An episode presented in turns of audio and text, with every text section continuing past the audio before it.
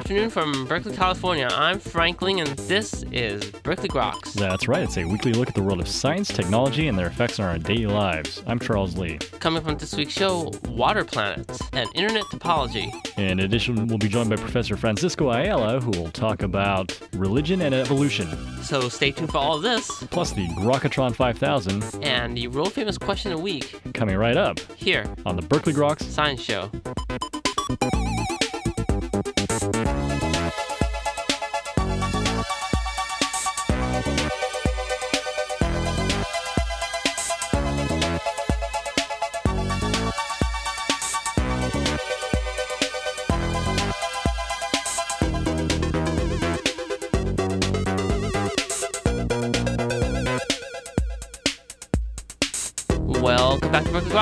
Frank Ling. And I guess that makes me Charles Lee. How you doing, Frank? Pretty awesome again. You know, I don't think there's ever a week when you're not doing awesome. You're just the awesomest guy I've ever seen. Do you take awesome drugs? Whipping cream. Oh, that's brilliant, that. So something I've been wondering. What do you think about the internet? What's it like to you? It's the only friend I've really ever had. So what did you confide to it? Undying love for it, really. If you were to pick a vegetable or fruit, what's the internet like to you? Like celery. Okay, that's interesting. People suggest that you see like a spaghetti or an onion or an orange, but what some topologists have now recognized is that essentially as a dense core in its outermost regions, a sparsely networked uh, system. Shay Carmi and his colleagues made a mathematical model of the internet's nodes, and what they found is that this core, which consists of about 100 nodes of densely connected nodes, and these include Google and AT&T WorldNet, they're su- surrounded by a region called the peer connected component, which is more of a lightly connected region. And so, within about four links, it's possible to get from anywhere in this peer connected region into anywhere else. But it turns out that the information from the periphery essentially has to travel through the nucleus in order to reach any of the other nodes. Okay, so does this suggest methods for efficient transfer of information through the internet, going through these nodes? Yes, so one of the conclusions is that the communications should be routed in such a way that would avoid the congestion in the nucleus. So, somehow to get around that in order to uh, improve the overall networkability and the peer connectedness of the internet. So, anyways, this is a new model for uh, looking at internet topologies. It's a method they call the K shell, in which case the number of links for each node. Oh, okay. The nodes would have it in the end. And of course, this is from our very favorite journal, Really, there is no other journal in my book. The Proceedings, of the National Academy of Sciences. PNAS.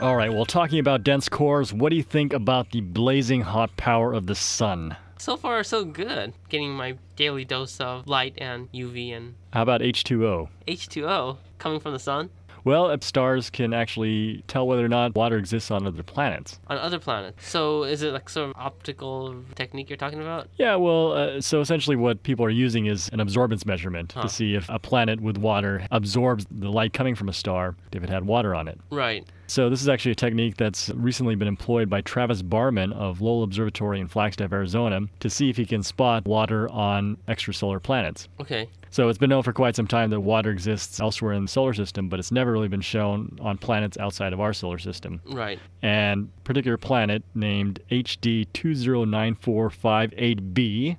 Just rolls off my tongue. Yeah, it's a got a catchy name. I don't really like the 458b part, but Should be four, five, nine, right?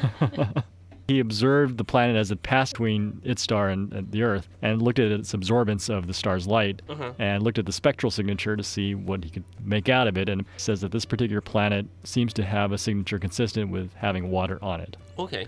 So, the first signs of water on an extrasolar planet. Astrophysicist David Charbonneau of the Harvard Smithsonian Center, on which this technique was based, uh, says some problems with how the technique was formed for this particular study, but further studies will tell whether or not it's uh, correct or not. Great. So this was published in a recent edition of the Astrophysical Journal. And that's all for a look at recent developments in the world of science and technology. This is the Berkeley Groks Science Show. Well, coming up in just a few minutes, Dr. Francisco Ayala will join us to discuss religion and evolution. So stay tuned.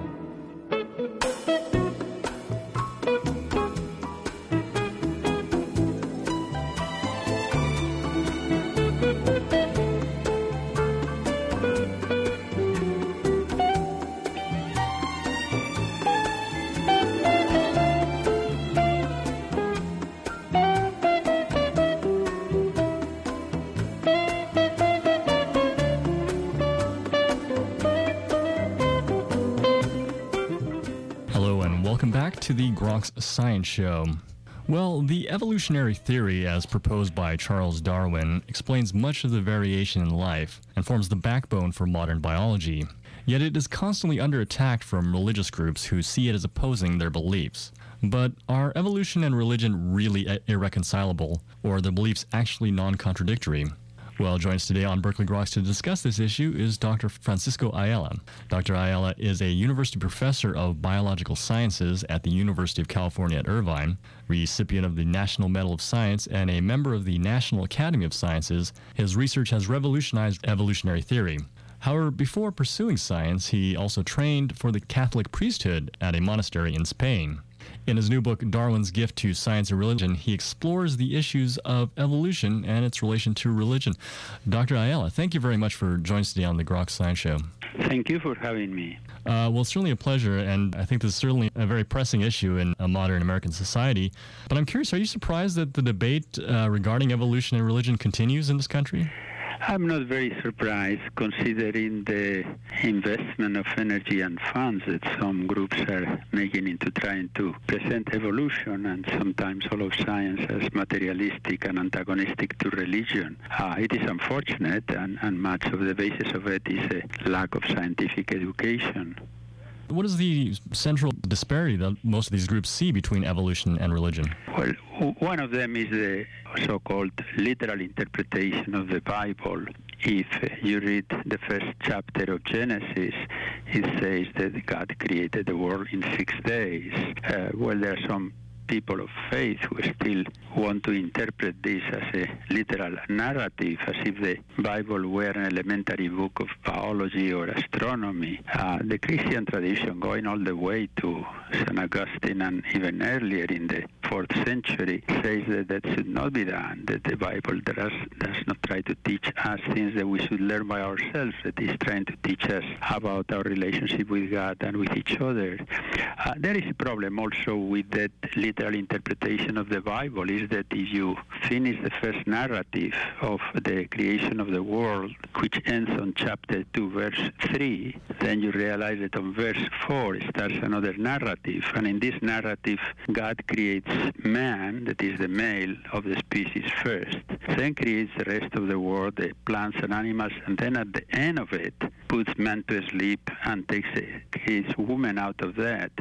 Well, both narratives cannot be true in the literal sense, but they are true if you take them as religious messages. Both are teaching the same thing that we are creations of God and that we should revere God, and also that all humans uh, have a, a unity, and therefore that we should consider ourselves brethren and rather than distinguish races or the like. So that literal interpretation of the Bible, I think, is one of the problems. The other one is the perception that many people of faith seem to have that science is materialistic and therefore antagonistic to spiritual values. And yet, science deals with different matters uh, than the matters with which religion does. You know, science tries to explain the natural world uh, by discovering laws and principles and theories and then testing them by observation and experiment. Religion treats about uh, deals with our relationships with God and with each other and of, about the meaning of life and the purpose of life. So there is no reason why they should be contradictory. In fact, one can see the beauty of the living world and the beauty of the evolutionary explanation of the world as an inspiration to believe in God and, and on the other side to perceive uh, faith in God as a reason to study the natural world. So I see science and religion as reinforcing each other rather than being antagonistic. Uh, but don't a lot of groups then see science, or at least the conclusions of science and, and, evolutionary theory in particular, making less than moralistic judgments about human life and its place in the world? Yes, but scientists who do that are not speaking about as scientists. I mean, there are currently in the market uh, two or three best-selling books uh, by authors. Uh, two of them are good scientists and who happen to be who are atheists and, and, and they give a materialistic interpretation of the world. But at the end of the day, science cannot tell us anything about God, neither prove that God exists nor disprove that God exists, which is what they pretend in their claims of atheism. Hmm. In your training, uh, early early training as a Catholic priest, the Dominican monks apparently saw the Darwin evolutionary theory as actually being very insightful into maybe explaining evil in the world. Yes, in my studies of theology, as I said, evolution was seen as a friend, not as an enemy. But that is true also of many theologians all over the world, including in the United States. I would say a majority of theologians see evolution and the theory of evolution as a good development because, see, one has a problem with the theory of intelligent design, which is now being propagated by anti-evolutionists, which they, it claims that God designed specifically organisms. And if one believes that, one has a problem with the idea of God as an omnipotent and a benevolent God because there are so many dysfunctions, so many cruelties, so much sadism in the natural world uh, that attributing those to the specific design of God is, is, I would say, is blasphemy. Certainly is not consistent with the idea of a personal God who is omnipotent and benevolent. You know, why should we attribute to the design of God the um, birth canal of women, which is too small for the easy passage of the head of the baby, so that millions of innocent babies have died in the history of humankind because of the defective design. I think the way to explain that is by evolution, and we have a good explanation for it. This sort of disparity between religion and science, it, it doesn't seem to be as prevalent in Europe. Do you think there's a reason for that? Well, I think there is a historical reason and a social reason. The historical reason is the two main religious movements which are antagonistic to evolution and science were born in the United States, the Pentecostal Church and the Seventh-day Adventists. And many members of these two churches retain this opposition to science that was uh, advanced earlier by some of the founders of this, those two churches. The social one is that it's an interesting one because I see the United States a country which is resting in two main pillars, one science and technology going with science, and the other religion. So uh, we are the most advanced country with respect to science. We are also the most religious country, at least in the Western world. And that religiosity is being turned against science by, by many people who manipulate the good faith of so many people. The religious groups in this country obviously are trying to meld religious beliefs into science now, uh, most obvious example being creation science. Well, I need to say first that most religious groups, most theologians, most believers, most preachers do not see an antagonism between science and religion. Most main churches do not see it that way and not a position within, between evolution and religion either. There are a few groups that do, and some of these groups are uh, fully committed to propagate their perception that there is an opposition. I think among these groups, as I said, there are two main roots. One is the people who believe in the literal interpretation of the Bible, and then another group, very well financed, that believes the science is materialistic, and we are going to free ourselves from the from a materialistic perception of the world.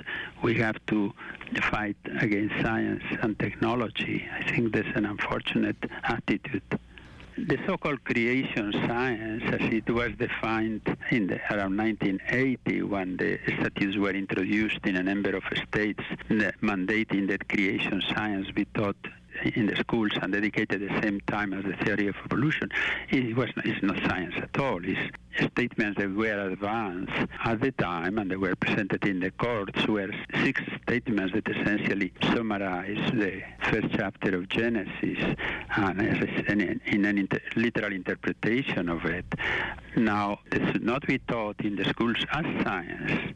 I think the Bible and various interpretations of the Bible and religions, beliefs, and the history of religions, they are very good subjects to be taught in schools, but not to teach them as science, which is as much an insult to religion as it is to science. Uh, the modern version of creation science is intelligent design, which is, again, not science at all, because all what they are saying at the scientific level is that, that evolution is not able to explain the design of organisms. And evolution, of course, can explain the design of organisms. We, we explain it and how these things come about step by step it's, um, it's, it's impossible to teach a full course of evolution or to convey the message in, in a few minutes. But the fundamental idea is natural selection, Mhm. which is a very simple idea, but uh, like other simple ideas in science were disco- discovered at certain times and then found to be extremely powerful, like the laws of Newton in the 17th century, and in the case of natural selection, Darwin in the 19th century. It says that since we know that variations, hereditary variations arise spontaneously in all sorts of organisms. Uh, and we know that from doing artificial selection, we can create breeds of dogs or cows that produce more milk or chicken that produce more eggs. So we know that mutations, as they are called technically, occur in organisms. And the idea of natural selection simply says those mutations which are useful to the organisms will help the organisms to survive and reproduce, and therefore they will be multiplied through the generations at the expense of mutations that are for simply are not as beneficial as the others. So that beneficial changes will occur by small steps, one at a time. And you know, it's amazing how the modern science is able to explain that in detail with the revolution of molecular biology. Now we can reconstruct the evolution of organisms with as much detail as we may want, and we can reconstruct the evolution of the genes that determine these changes and, have resulted in organs as complex as the eye or anything else. The advantage, of course, is that it's testable, unlike intelligent design, right? That's, correct. So that's how we do science. We advance in proposition. Normally we call it a hypothesis when we have a tentative explanation. And then we can check by designing observations and experiments related to that proposition whether it is correct or not. And of course, science is cumulative. So the science that we are doing now builds upon the science that was being done last year and the year before and the year before. So the theory of evolution by natural selection proposed by Darwin has expanded and developed tremendously, have been confirmed in many ways, but scientists now are not seeking confirmation of the theory of evolution because they see that as being beyond reasonable doubt. What we are trying is to understand better and better how evolution happens. So, given the fact that evolution is fairly well understood and even almost to extent proven, uh, why do you think the misunderstanding continues to exist in the American society today? Well, I regret to say, as I started, that uh, much of it is your scientific ignorance, very poor scientific education. Schools don't do very well at educating our kids, and and then also the media don't do much. It's not very successfully with uh, conveying the advances and the, the beauty of science to the general public. So that seems to me to be one problem, one side of the problem. The other, as I said, is the, the literal interpretation of the Bible and the belief by peoples of faith that science is materialistic and antagonistic to religion. What do you think would need to be done then to change this? More education, better education, better science education. You know, compared to European countries, our students in, in the public schools, I say through elementary, middle, and high school, study very little science. Much more science is generally taught in, in most Western countries. The other side would be to listen more carefully to religious teachings and for the public at large to listen to the authorities of their religion because the Catholic Church, the Lutheran uh, Church, the Episcopalian Church, most mainstream churches of Christianity um, teach that the Bible is compatible and the, and the religion is compatible with science. The ones who say the contrary are re- relatively uh, minority groups, except that tend to be people who are very good at manipulating the media and using television and mega churches to propagate their ideas. But I think most, most theologians in most Christian denominations, as well as in Judaism and Islam, are quite ready to accept evolution. Uh, we're running slightly out of time, but I'm, I'm just wondering if you have any final words on the whole issue of science and religion. Well, Darwin and evolution were a gift, a great gift to science because they help us to understand the natural world. They are also a great help to religion because they have solved the problem of evil and we can attribute the deficiencies and the cruelties of nature to a natural process without having to attribute them to God as a specific design by God. Dr. Ayala, I do want to thank you very much for joining us today on the Grok Science Show. Thank you very much. it has been a pleasure. It was certainly a pleasure. And of course, uh, your new book is Darwin's Gift to Science and Religion. Thank you very much That's again. correct. Yeah. Thank you. Bye bye. And you were just listening to Dr. Francisco Ayala discussing religion and evolution. This is the Berkeley Groks Science Show. Well, coming up in just a few minutes, it's the Grokatron 5000 and the world famous question of the week. So stay tuned focus in the eyes that I could never open wide enough to see me through. Much to my surprise, it never orbits round the things you should hold me to.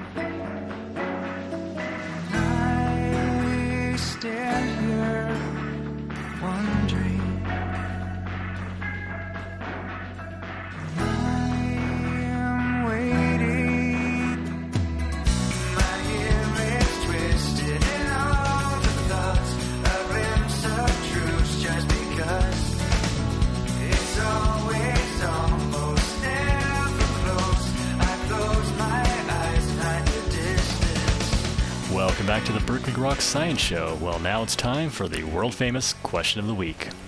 All right, now it's William Tell trying to shoot the Mach. And how am I going to do that? Well, if I'm a chemical reaction, perhaps Marcus theory might help. That's right, moving from one transition state to the other uses a process of two potential energy wells moving from one to the other in quantum states. That's Marcus theory. and you're the this week's question of the week. Slippery the force is, but turbulent the dark side it can become. Hmm, but we can figure it out with the law of Stokes. If you know or think you know what the Stokes law is, email us at grox at hotmail.com. You won't win anything, but you will know the difference between laminar and turbulent. And that's all for this week's edition of Berkeley Groks. Make sure you tune in next week for more from the world of science and technology. If you'd like to contact us here at Berkeley Groks, you can email us at grox at hotmail.com. For Berkeley Groks, I'm Frank Ling. And I'm Charles Lee. Make sure you also see us on the web at www.groks.net. Have a great afternoon and stay tuned for more music.